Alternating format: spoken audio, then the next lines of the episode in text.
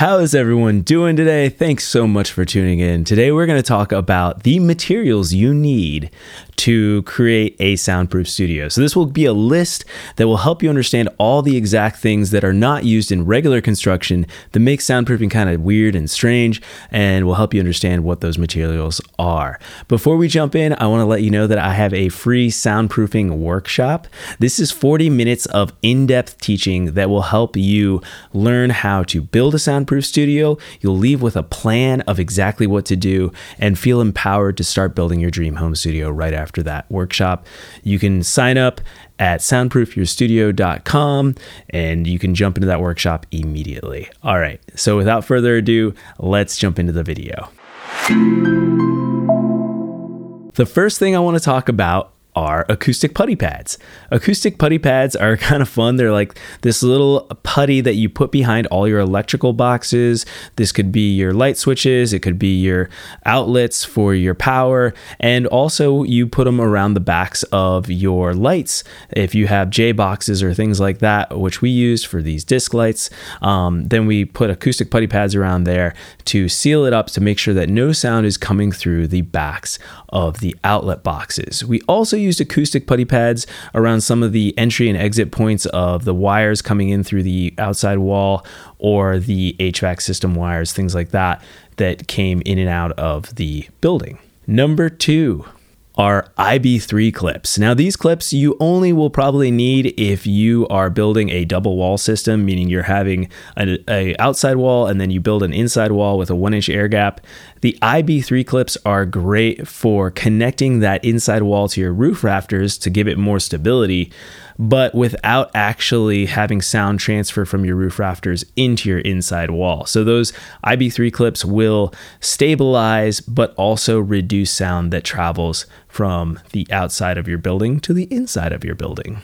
Number three are IB1 clips and 7 8 inch furring channel, also known as hat channel. So if you are soundproofing a room, the ceiling design that I like a lot is called a hat channel system. You can also use this system on your walls to decouple the drywall from the actual frame of your structure.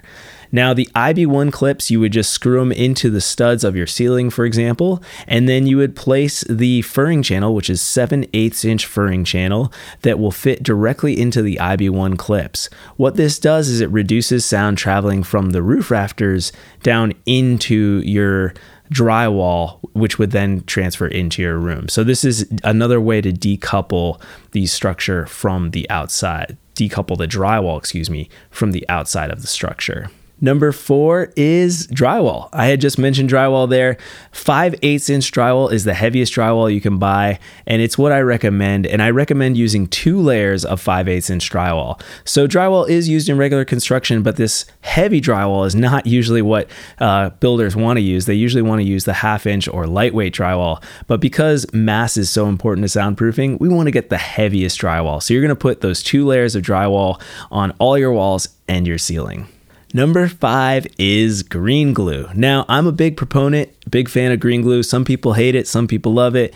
I think it works well and it was uh, pretty easy to apply. So, green glue comes in buckets or it comes in speed loaders. What we did is you buy a bucket of green glue and that should cover um, your studio. You might need two buckets depending on the size of the space that you're building. But you put the green glue in between the two layers of drywall, both on your walls and your ceiling. What it does is it dampens the sound that comes into your drywall. So it helps with acoustically isolating your walls and ceilings beyond just the mass of the two layers of drywall itself. So I think it's a good good thing to add into your soundproofing uh, materials list, and I recommend it. Number six is acoustic caulk. So there is a special type of caulk on the market. There's many different brands out there. I use the Green Glue brand. Some people say it's too expensive.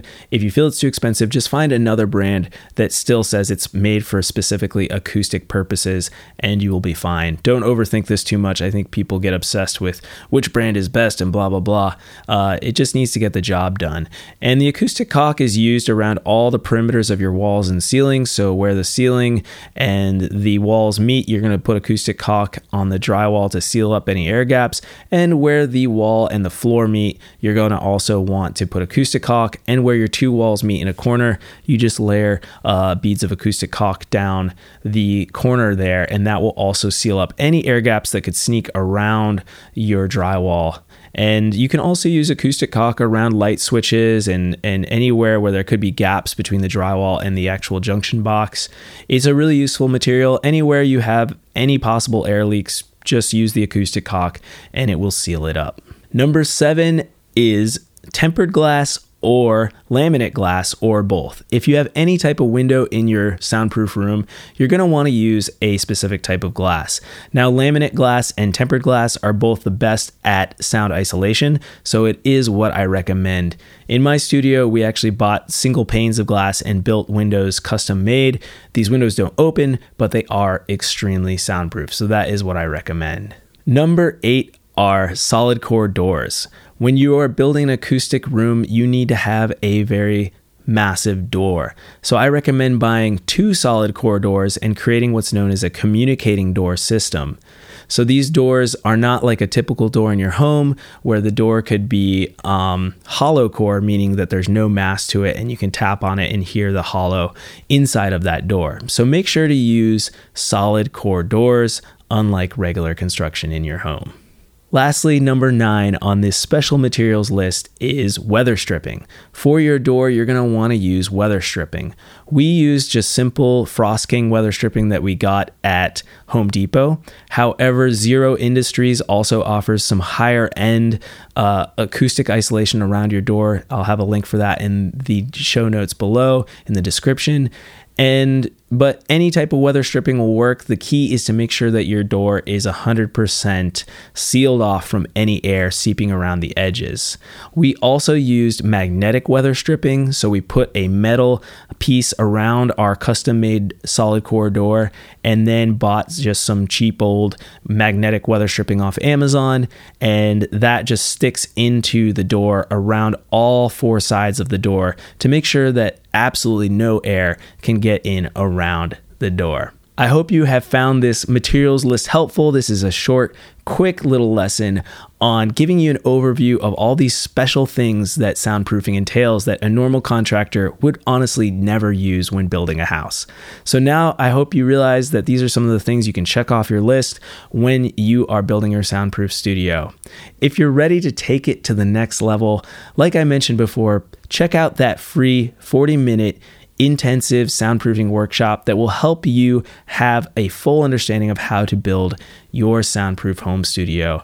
And you can go check that out at soundproofyourstudio.com. That is soundproofyourstudio.com. Thanks so much for watching, and I will see you next Monday, same time, same place.